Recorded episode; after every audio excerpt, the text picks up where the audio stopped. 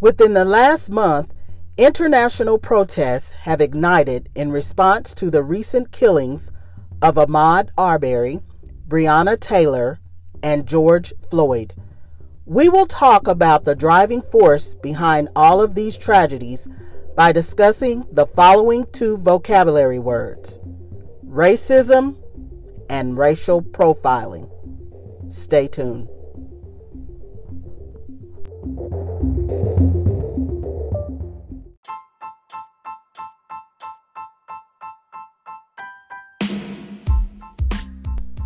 Welcome to Just Schooling It. I'm your host, Dia Adams.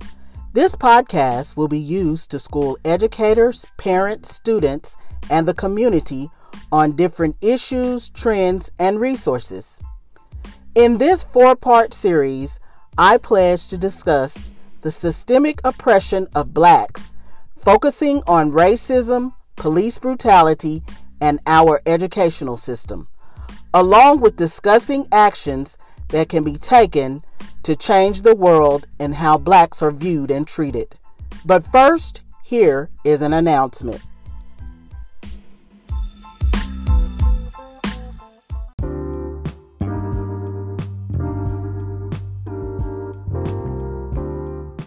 Are you looking for a good barbecue sauce, rub, old school pickle products, jams, preserves, and much, much more? Try Sweet Spirit Foods at www.sweetspiritoklahoma.net. That's www.sweetspiritoklahoma.net and let the Spirit catch you.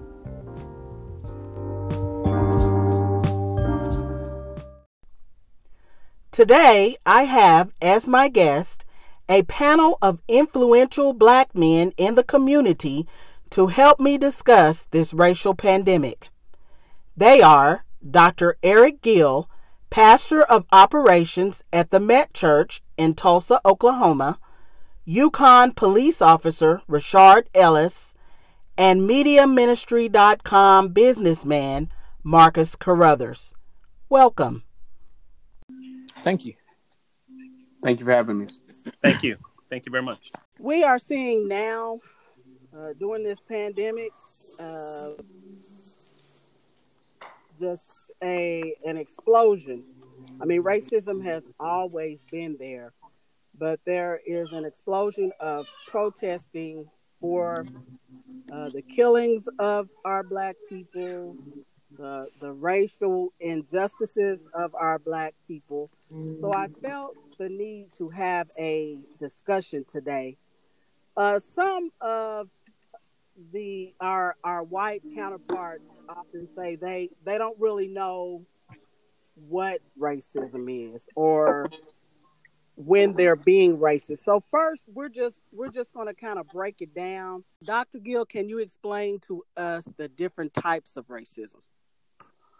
Uh, yes, um, there are um, various forms of racism. Racism being um, this ideology that one demographic is um, somehow better than than another because of their skin, creed, um, or even religion, based off of even Ibram X. Kendi's work, um, "How to Be an Anti-Racist."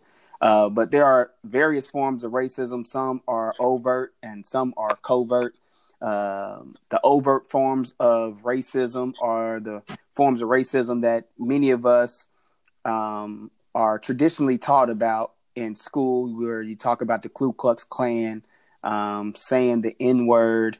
Uh, it is actually more um, harmful to um, the minority populations is the microaggressions or these covert forms of racism, whether it be uh, someone clutching their purse whenever they're walking by you on the uh, sidewalk, someone not making eye contact with you in an elevator. Uh, other forms of microaggressions uh, can be uh, stated even uh, from blacks in an attempt to explain why they live in a particular demographic. Uh, I live in the suburbs because it's less crime in the suburbs. That is a microaggression or coded language that says that it is safer here rather than it is somewhere else, and it all plays into this notion uh, that one group of people is less than another simply because of the color of their skin. Mr. Uh, Carruthers, what was your first racial experience? Yes, ma'am. And how did it shape your views or perceptions of race? Growing up in Oklahoma, I consider myself, uh, you know, it's been a real blessing to just grow up in Oklahoma. But probably one of my very first experiences uh, with racism was uh, honestly when I was playing baseball as a as a teenager. To be honest, if you want to go back that far, um, and and one of the things that uh, was was one of the examples of that was we were in the process of trying out for uh, a All Star AAU uh, baseball team, and literally the coach literally said, and I never forget this. He pretty much said, uh, which, whichever one are the lightest, that's the one that I'm mm. taking with me on the road. So that was that was kind of my first experience, which it was an eye opener for me. Um, I I relate to everybody, have friends from all people groups, uh, and that was probably my very first experience. I've never forgotten it. But what that reminds me of is that you know I'm always sensitive to you know realize that everybody has a gift and talent and abilities. Um, and uh, but that was probably my very first experience with with racism. The way I handled it at that particular time, to be honest, mm-hmm. it was very hurtful. Uh, but one of the things I'll never forget, my father and mom once told me they just really instilled in me that everybody has gifts and talents, and a great team is a team that can bring in all the diversity and the gifts and talents of each in- individual on the team. And when you can bring those things together and then they meld well together, uh, you can you can have great success. What about you, uh, Officer Ellis? Uh, well, to be honest with you, I, I, don't even know that I can remember my first experience uh, with racism. I think the first thing that comes to mind is um, it's something as simple as being followed around in a store. I can remember being mm-hmm. kind of like a young teen.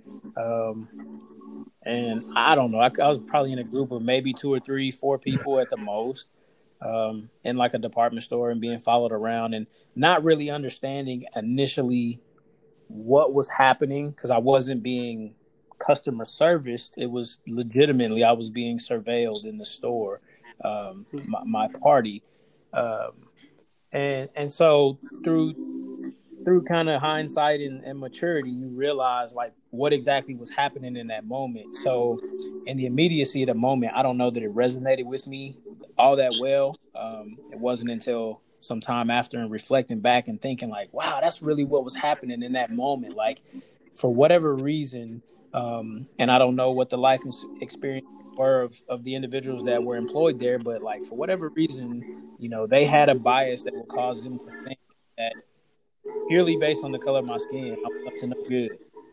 Um, and so that that's probably like the first real um, vivid instance that I can I can remember. Dr. Gill, my my first experience uh, with racism, like Rashard said, it probably was something that I looked back on in hindsight and didn't realize what was going on in the moment.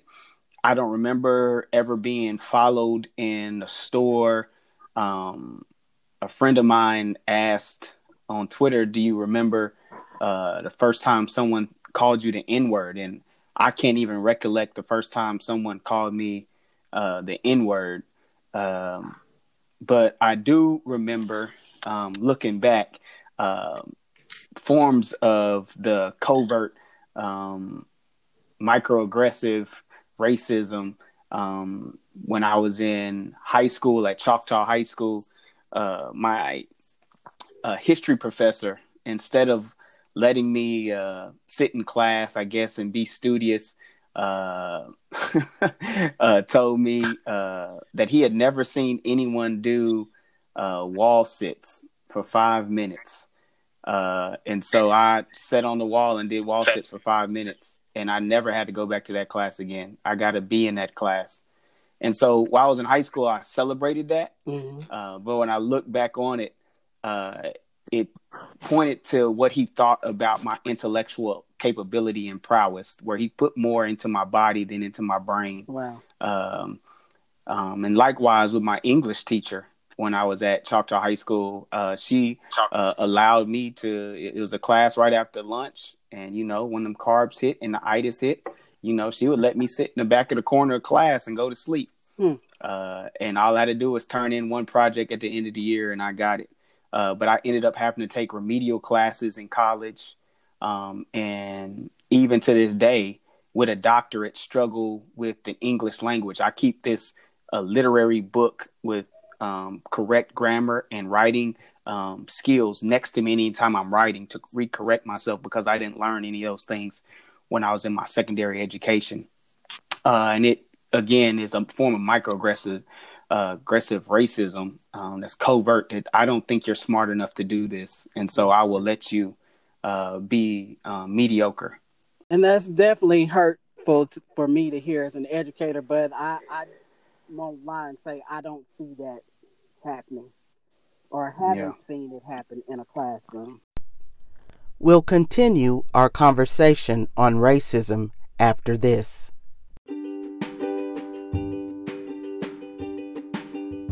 Teachers, are you looking for classroom tips and engagement ideas? Check out my Out of the Box Education Facebook page. That's Out of the Box Education.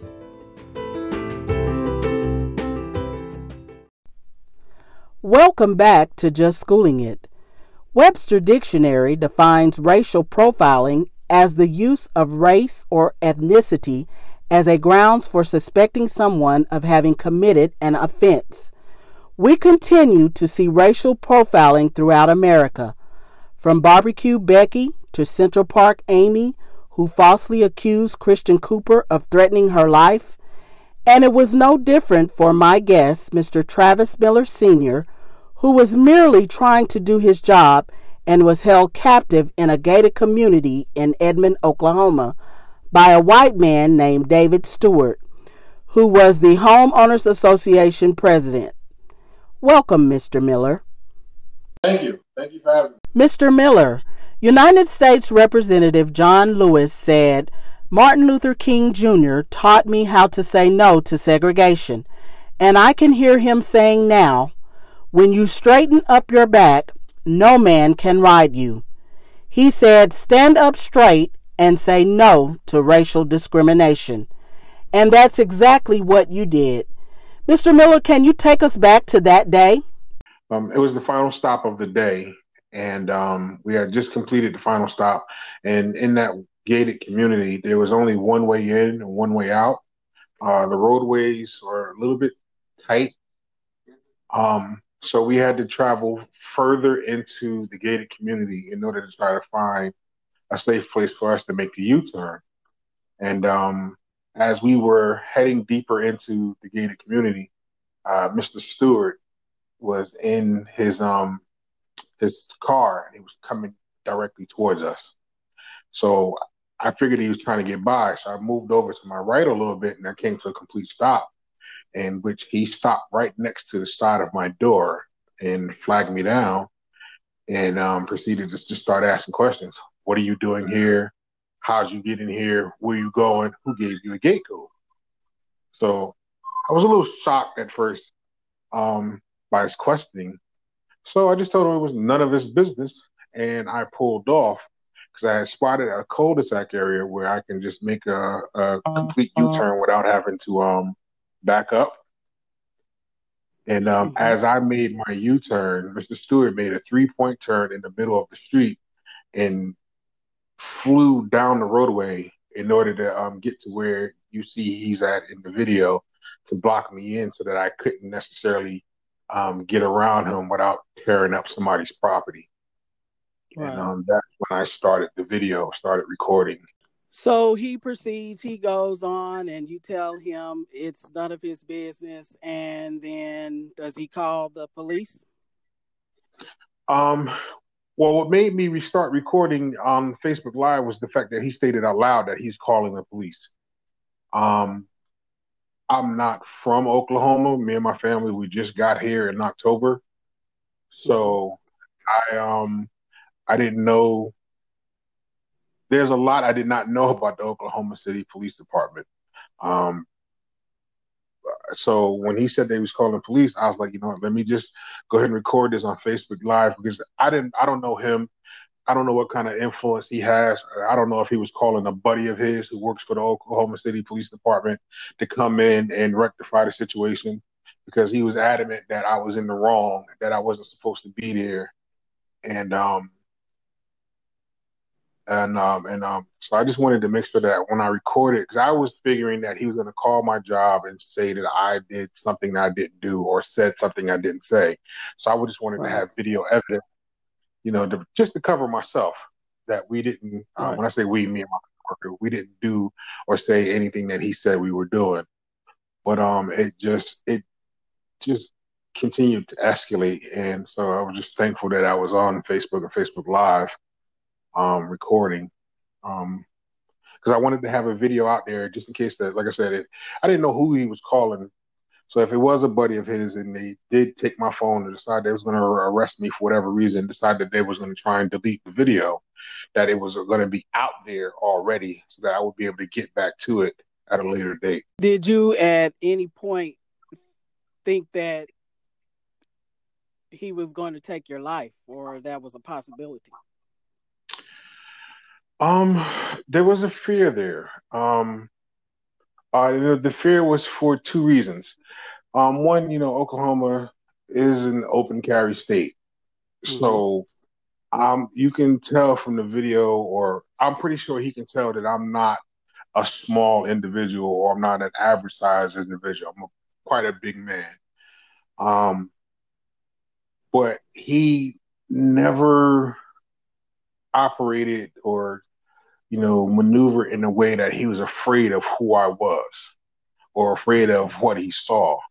So that just gave me a think like, all right, either he's he knows somebody or he has something with him that would give him that extra sense of courage um, to to really just block the truck and then stay there for as long as he did.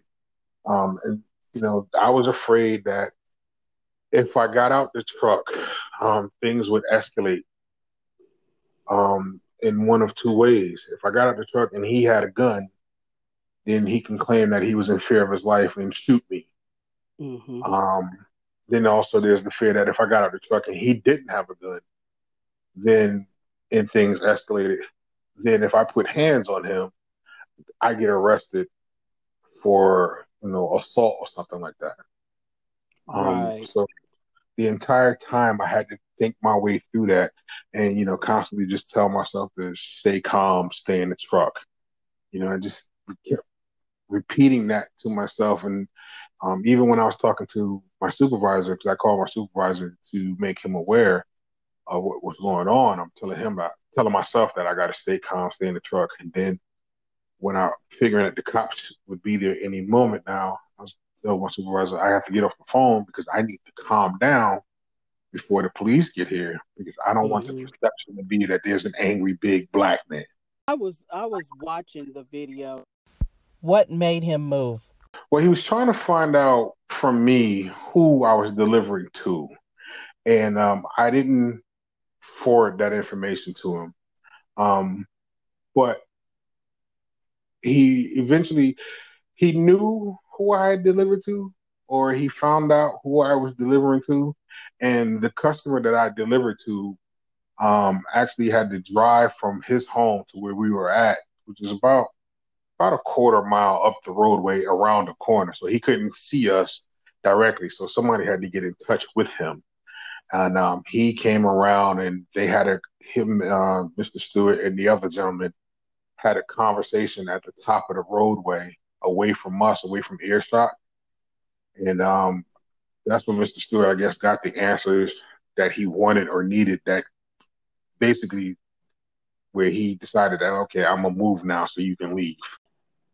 I think the most touching. I mean, I like as I said stated. I I watched the video and I had my angry moment, my emotional moment, and then I saw you hesitate to move, even though he had moved. Why did you have that hesitation? I didn't trust him. Um, I didn't trust because I wasn't certain if he had called the police or not. Um, I didn't wasn't certain if they were on their way to the to us, and if you know if he did call and they were on their way, and all of a sudden he moves and I go to leave, and then I'm surrounded or met at the gate and surrounded by a bunch of cops with guns drawn. Um, because like I said, I didn't I don't know him. I don't know Oklahoma City that well or Oklahoma City Police Department that well. So I just wasn't comfortable. I wanted to make sure that before I left that everything was okay and in the clear. So that's why I um I called um, at first I called Edmond Police Department, but they told me that the section that I was in was actually North um North Oklahoma City. So they mm-hmm. transferred me over to the Oklahoma City Police Department. To which uh, the dispatcher I spoke to said that she didn't see anything on record where police was being mm-hmm. dispatched to our area, and that I should be okay to leave. Um, it wasn't until about a week later where I saw a um, press release where um, I saw that um, that he did in fact call Oklahoma City Police Department and stated that we were trespassing. Hmm. Okay. Oh, it's just oh. So so he's gone. You've got the clear. You've gotten the clear to go, and then you're just overwhelmed. Mm, I could see, you know, tears swelling, or are you trying to hold back tears, or what, what were your thoughts then? Um, I emotionally, I was at a at the breaking point, I guess you can say. Mm-hmm. Um, because I had the incident with Mr. Stewart happened on May 11th. Um, five days prior, on May 6th, um, I had lost my grandmother in uh, New Jersey, where I'm originally from, um, to natural causes. Sorry to hear that. And um, thank you. And um, the situation was made worse because mm-hmm. on May 8th, um, I lost my aunt, my grandmother's mm. youngest uh, youngest daughter. Mm. So, and um, she died of, I guess, from complications of the heart. So you basically you can say she died of a broken heart because she couldn't live without her mother. Right, right. And um, so that Monday, you know, yeah, then um, then Sunday, I'm sorry, Sunday was uh, Mother's Day, and my wife is the most supportive person in my life, one of the most supportive person people in my life, and mm-hmm. um, you know, me and my children, I made sure that we got up and we celebrated her for Mother's Day because I just didn't want to rob her because I was in my emotions dealing with what I was dealing with. Even though she was sympathetic and empathetic towards me and told me not to do anything, to just go ahead and relax. I still wanted to show her our appreciation. So, uh, come Monday, you know, she asked me, on Sunday night, she asked me, "Are you going to go to work?" And I said, "Yeah, because if I'm if I stay home, I'm not going to do anything but cry, lose a day's pay, and lose hours, and that don't make sense because of everything that's going on as far as how bad the coronavirus is in New Jersey. There wasn't any certainty as far as how soon or how far off the um, the funeral would be. So I was waiting to get that information on Monday. So I was like, I better I'm better off going to work and you know keeping my mind busy so I won't be just sitting around crying all day. So um right. yeah, having deal having to deal with those emotions mm-hmm. and then um having dealing with grief and then having anger um, to deal with anger at the same time. I just was an emotional ball, so I knew that I needed to do my best to make sure I remained in control of my emotions because I didn't want my emotions to get the best of me and cause me to make a bad decision. Uh, so you know, I was going to ask you, how has this experience affected you? I mean, you've just had one hit, one blow after another. So you've already told us how it's affected you, but you've been able to work through some things. I, I understand that your name was placed on the local uh, Black Black Lives Matter chapter's demand list, calling for the arrest and the prosecution of Mr. Stewart. Is that enough for you? When you say enough, what do you mean? Um, you some sense of justice or some sense of because he didn't say I'm sorry. I mean, I don't will that satisfy you enough for what he put you through? Um honestly, I don't know. I don't I don't have a clear cut um answer for that. Mm-hmm. Um probably it won't know until it's actually done and completed um as far as you know uh the process of the law. Mm-hmm. Um, I do know that as of uh, yesterday, June 3rd, um, the case was finally turned over from the Oklahoma City Police Department investigators to the district attorney, and that he's now in reviewing of everything to see if there's uh, charges to be made or not.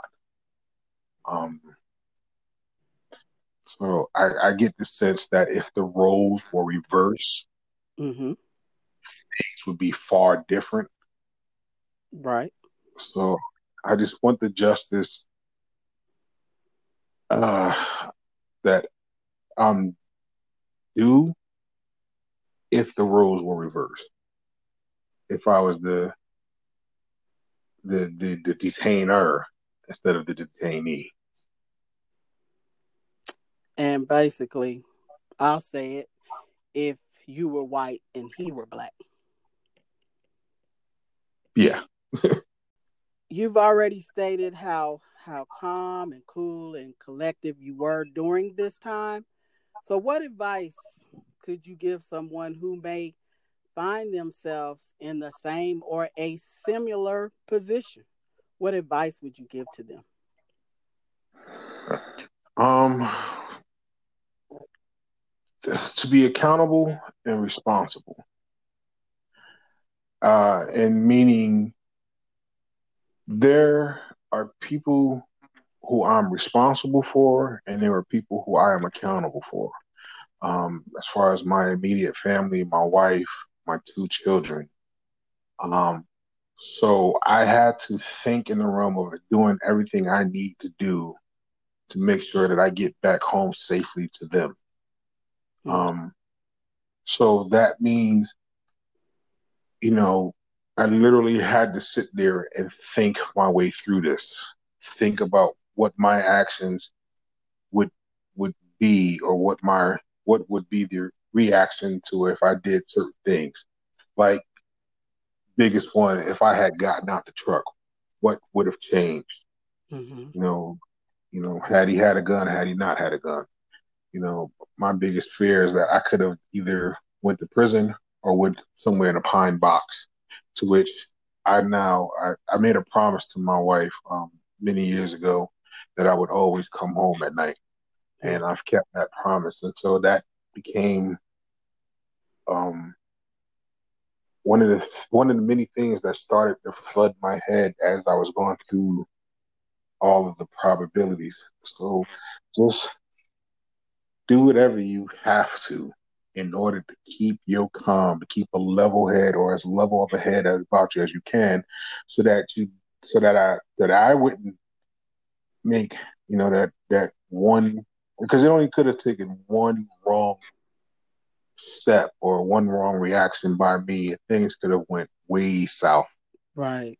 You know, and not only put myself in danger, but I had a coworker with me too, so I possibly could have put him in danger. So, you know, that's the thing that I've really taken away from myself to remain calm and think my way through. Um, because one wrong choice, one wrong step, one wrong anything, and I would have been a hashtag in between Ahmaud and George. And that's a scary thing. That was a very scary thing to think about. Yeah, that is scary. And I and I know we've all all of us of color have had some type of racial discrimination, but maybe not to this extent. And those words do hold true. You know, we can't get angry. We angry. Well, we can be angry, but the way we react is very important so that we can, like you said, we can live. And Yeah. unfortunate today it's just one racial incident after another. You would think that over the years, time and things would have changed. Um, we've progressed some, but as far as the racial injustices, uh, none. It, it's the same. I, I was reading where someone said it's this has always been, and the very thing that saved your life is a camera. We have cameras now, Mm. and so now, you know, people can see the blatant racism and we've got to do something about it. I really appreciate you taking the time out to talk with me, and I, I pray the best for you and that the Lord will continue to bless you and keep you safe. And you just hang in there. Thank you. Thank you so very much. We'll be back in a moment. Welcome back to Just Schooling It.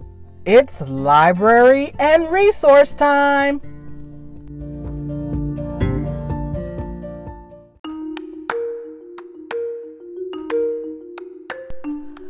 I have several library picks for adults and young children dealing with racism, cultural awareness, and social injustices that would be beneficial to read. The first book, White Fragility Why It's So Hard for White People to Talk About Racism, by sociologist Robin DiAngelo. The next book, Let the Children March, by Monica Clark Robinson. And finally, Ghost Boys by Jewell Parker Rhodes. I also have a few movie and documentary suggestions. The movie Just Mercy. The documentary Emanuel, the story of the Charleston church shooting. The documentary featuring American novelist James Baldwin called I Am Not Your Negro.